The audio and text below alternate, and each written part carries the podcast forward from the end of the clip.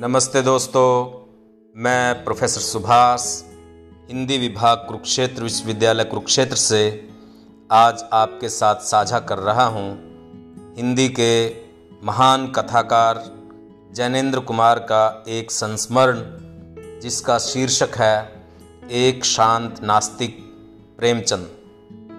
दोस्तों जैनेन्द्र कुमार हिंदी के एक ऐसे साहित्यकार, जिन्होंने मनोविश्लेषण को, मनोविज्ञान को, मन की बारीकियों को, समाज के यथार्थ को, अपनी कथाओं का विषय बनाया। जैनेन्द्र कुमार, मुंशी प्रेमचंद के बहुत निकट थे। उनके साथ हमेशा विचार विमर्श में रहते थे। उन्होंने एक संस्मरण लिखा प्रेमचंद के लिए। उन्होंने एक संस्मरण लिखा प्रेमचंद के व्यक्तित्व को लेकर। ये एक छोटा सा संस्मरण जैनेन्द्र कुमार की अपनी भावनाओं को, मुंशी प्रेमचंद के प्रति आदर को, उनके हिंदी साहित्य के, उनके हिंदी साहित्य को, उनके हिंदी साहित्य को योगदान को रेखांकित करता है। तो प्रस्तुत है दोस्तों एक शांत नास्तिक संत प्रेमचंद। मुझे एक अफसोस है। वह अफसोस यह है कि मैं उन्हें पूरे अर्थों में शहीद क्यों नहीं कह पाता हूँ? मरते सभी हैं। यहाँ बचना किसको है? आगे पीछे सबको जाना है। पर मौत शहीद की ही सार्थक है, क्योंकि वह जीवन की विजय को घोषित करती है। आज यही ग्लानी मन में घुट घुट कर रह जाती है कि प्रेमचंद शहादत से क्यों वंचित रह गए। मैं मानता हूँ कि प्रेमचंद शहीद होने योग्य थे, उन्हें शहीद ही बनना था। और यदि नहीं बन पाए हैं, वह शहीद। और यदि नहीं बन पाए हैं वह शहीद तो मेरा मन तो इसका दोष हिंदी संसार को भी देता है। मरने से मरने से एक सवा महीने पहले की बात है।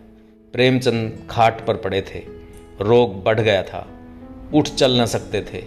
देह पीली, पेट फूला, पर चेहरे पर शांति थी। मैं तब उनकी खाट के पास बराबर काफ़ी काफ़ी देर तक बैठा रहा हूँ। उनके मन के भीतर कोई खीज, कोई कड़वाहट, कोई मैल, उस समय कर कराता मैंने नहीं देखा। देख के तो उस समय वह अपने समस्त अतीत जीवन पर पीछे की ओर भी होंगे और आगे अज्ञात में कुछ तो कल्पना बढ़ाकर देखते ही रहे होंगे। लेकिन दोनों को देखते हुए वह संपूर्ण शांत भाव से खाट पर चुपचाप पड़े थे। शारीरिक व्यथा थी, पर मन निर्विकार था। ऐसी अवस्था में भी उन्होंने कहा जैनेन्द्र लोग ऐसे समय याद किया करते हैं, ईश्वर। मुझे भी याद दिलाई जाती है। पर अभी तक मुझे ईश्वर को कष्ट देने की ज़रूरत नहीं मालूम हुई है। शब्द होले होले थिरता सा शब्द होले होले थिरता से कहे गए थे। शब्द होले होले थिरता से कहे गए थे और मैं अत्यंत शांत, नास्तिक संत की शक्ति पर विस्मित था। मौत से पहली रात को मैं उनकी खटिया के बराबर बैठा था। मौत से पहली रात को मैं उनकी खटिया के बराबर बैठा था। सवेरे सात बजे उन्हें इस दुनिया पर आँख मीच लेनी थी। उसी सवेरे तीन बजे मुझसे बातें होती थी। चारों तरफ़ सन्नाटा था, कमरा छोटा और अंधेरा था, सब सोए पड़े थे। शब्द उनके मुँह में फुसफुसाहट में निकलकर खो जाते थे। उन्हें कान से अधिक मन से सुनना पड़ता था। उन्हें कान से अधिक मन से सुनना पड़ता उन्हें कान से अधिक, मन से सुनना पड़ा था। तभी उन्होंने अपना दाहिना हाथ मेरे सामने कर दिया। बोले, दाब दो। हाथ पीला क्या, सफ़ेद था और फूला हुआ था। मैं दाबने लगा। वह बोले, नहीं। वह बोले, नहीं। आँख नीचे पड़े रहे। रात के बारह बजे हंस की बात हो चुकी थी। अपनी आशाएँ, अपनी अभिलाषाएँ कुछ शब्दों से, कुछ शब्दों से और कुछ अधिक आँखों से वह मुझ पर प्रकट कर चुके थे। हंस की और साहित्य की चिंता उन्हें तब भी दबाए थी। अपने बच्चों का भविष्य भी उनकी चेतना पर दबाव डाले हुए था। मुझसे उन्हें कुछ ढारस था। अब तीन बजे उनके फूले हाथ को अपने हाथ में लिए मैं सोच रहा था कि क्या मुझ पर उनका ढारस ठीक है? रात के बारह बजे मैंने उनसे कुछ तर्क करने की धृष्टता भी की थी। वह चुभन मुझे चुभ रही थी। मैं क्या करूँ? मैं क्या करूँ? इतने में प्रेमचंद जी बोले, जैनेन्द्र, बोलकर चुप मुझे देखते रहे। मैंने उनके हाथ को अपने दोनों हाथों से दबाया। उनको देखते हुए कहा, आप कुछ फ़िक्र न कीजिए बाबूजी। आप अब अच्छे हुए और काम के लिए हम सो, और काम के लिए हम सब लोग हैं ही।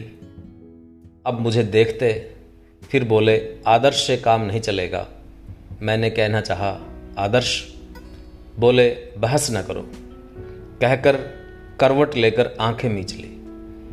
उस समय मेरे मन पर व्यथा का पत्थर ही मानो रह गया। अनेकों प्रकार की चिंता, दुश्चिंता उस समय प्रेमचंद जी के प्राणों पर बोझ बनकर बैठी हुई थी। मैं या कोई, मैं या कोई उसको उस समय किसी तरह नहीं बटा सकता था। चिंता का केंद्र यही था कि हंस कैसे चलेगा। नहीं चलेगा तो क्या होगा? हंस के लिए तब भी जीने की चाह उनके मन में थी, और हंस न जिएगा, यह कल्पना उन्हें असह्य थी। पर हिंदी संसार का अनुभव उन्हें आश्वस्त न करता। हंस के लिए न जाने उस समय वह कितना झुककर गिरने को तैयार थे। मुझे यह मुझे यह योग्य जान पड़ा कि कहूँ, हंस मरेगा नहीं, लेकिन वह बिना झुके भी क्यों न जिए?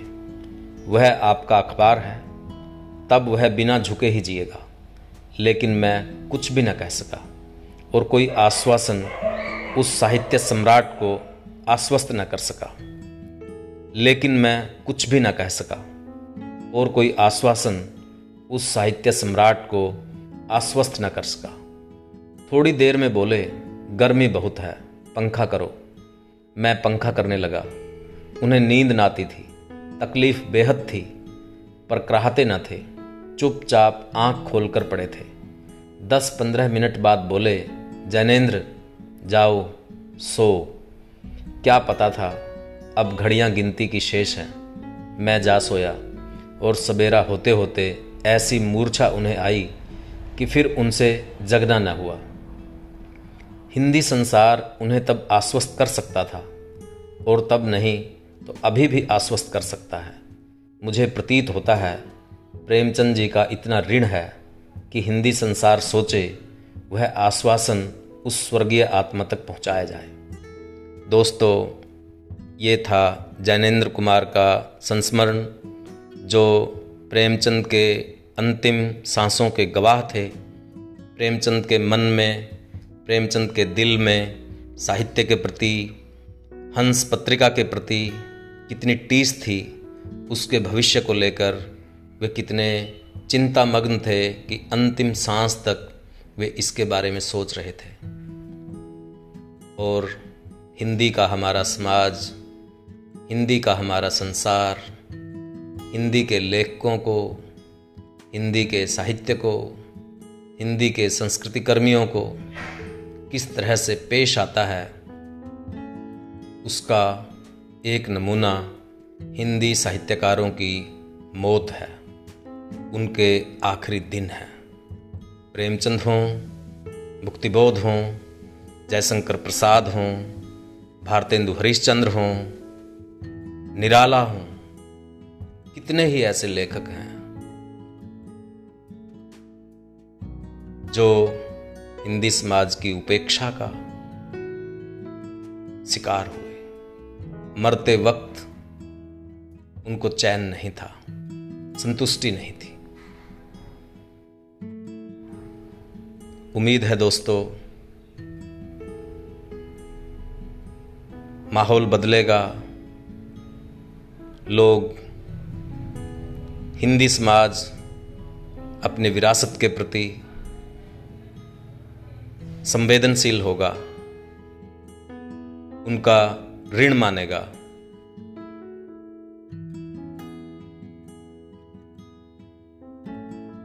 उम्मीद है दोस्तों, आपको ये संस्मरण पसंद आया होगा।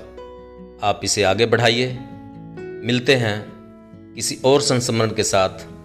तब तक के लिए धन्यवाद।